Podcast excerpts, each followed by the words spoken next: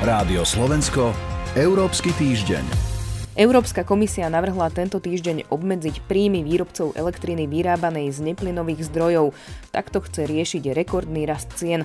Zaujala aj správa o stave únie, na ktorú sa teraz pozriem s analytičkou portálu Euraktiv Barbarou Zmuškovou. Dobrý deň. Dobrý deň. Od mikrofónu pozdravuje Sonja Vajsová. Rádio Slovensko, Európsky týždeň. Šéfka exekutívy Európskej únie Ursula von der Leyenová prišla oblečená do Európskeho parlamentu v Štrasburgu vo farbách ukrajinskej vlajky. Prišla tam v sprievode Oleny Zelenskej, manželky ukrajinského prezidenta. V prejave reflektovala vojnu na Ukrajine, ale aj sankcie, energetickú krízu a ďalšie témy. Pani Zmušková, čo považujete za kľúčové z toho jej prejavu? Z takéhoto politického hľadiska bolo určite najkľúčovejšie oznámené iniciatívy v oblasti energetiky. A na to sa už aj dlho čaká, je to jednoznačne teraz témou číslo jedna v európskej politike aj v politike všetkých členských krajín. Ona oznámila tým, že Európska komisia má v Európskej únie úlohu navrhovateľa iniciatív, tak ukázala, ktorým smerom sa vlastne budú uberať tie iniciatívy a to, ako sa bude Európska únia snažiť riešiť tú energetickú krízu. A teda vieme, že už to bude cestou cenových stropov na elektrinu. To konkrétne neoznámila v tom prejave, ale v ten istý deň sa zverejnili aj tie detaily a tiež oznámila, že to bude prepojené so šetrením, ktorý vlastne chce vyriešiť ten problém, že Európa je stále veľmi závislá na fosílnych palivách, a takže ohlásila, že Európska únia sa bude snažiť pretlačiť povinné šetrenie elektrinou o 5% v špičke a to by malo vlastne znížiť aj využívanie plynu, keďže niektorá časť elektriny sa vyrába z plynu o 4%.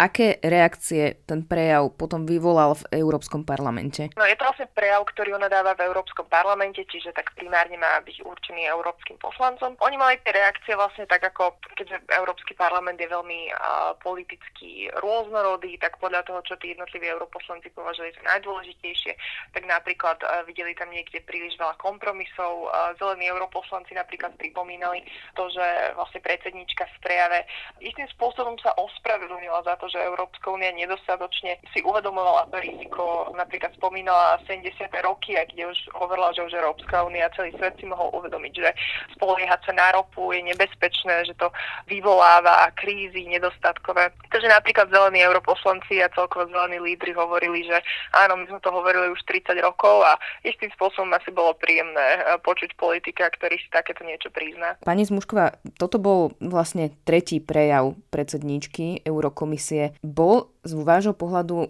možno niečím výnimočný? Bol to silný prejav? Jednoznačne to bol výnimočný prejav v tom, že vlastne hovorila to aj predsednička, že Európa, Európska únia je prvýkrát vo vojne, vojna je vlastne na kontinente. Nezvyčajne veľká časť prejavu bola taká retorickejšia, keďže ako ste vraveli, tak do Európskeho parlamentu bola pozvaná aj prvá dáma Ukrajiny. Predsednička to využila ako príležitosť na to, aby vyjadrila podporu tej Ukrajine, hovorila o tom, že Ukrajina je národ hrdinov, že je synonymom odvahy, tvárov odvahy, tým, že vlastne pozvala tam prvú dámu, tak zdôrazňovala aj taký ten rodinný, možno ženský element. Spomínala na to ako prvá dáma. Veľmi symbolicky išla so ukrajinskými matkami a vešali zvončeky na stromy za každé jedno zabité ukrajinské dieťa. Takže z tohto pohľadu to bolo naozaj veľ, veľmi silné vidieť európskeho politika. A vlastne ako všetci aj Slováci, Európania, mohli sme si vypočuť tento prejav, vnímať to, že toto je európsky politik, ktorý týmito veľmi silnými slovami hovorí nás. V minulosti sme v Európskom týždni už rozoberali, čo to znamená správa o stave únie, ale možno by sme si to mohli zopakovať, že čo to je a ako sledované to vlastne je práve ako som hovorila, je najmä, alebo teda v teórii určená europoslancov v Európskom parlamente, keďže Európska komisia by mala byť istým spôsobom, rovnako ako v každej inej demokratickej inštitúcii, tak tie inštitúcie sa navzájom nejakým spôsobom kontrolujú, takže toto je jeden spôsob tej kontroly.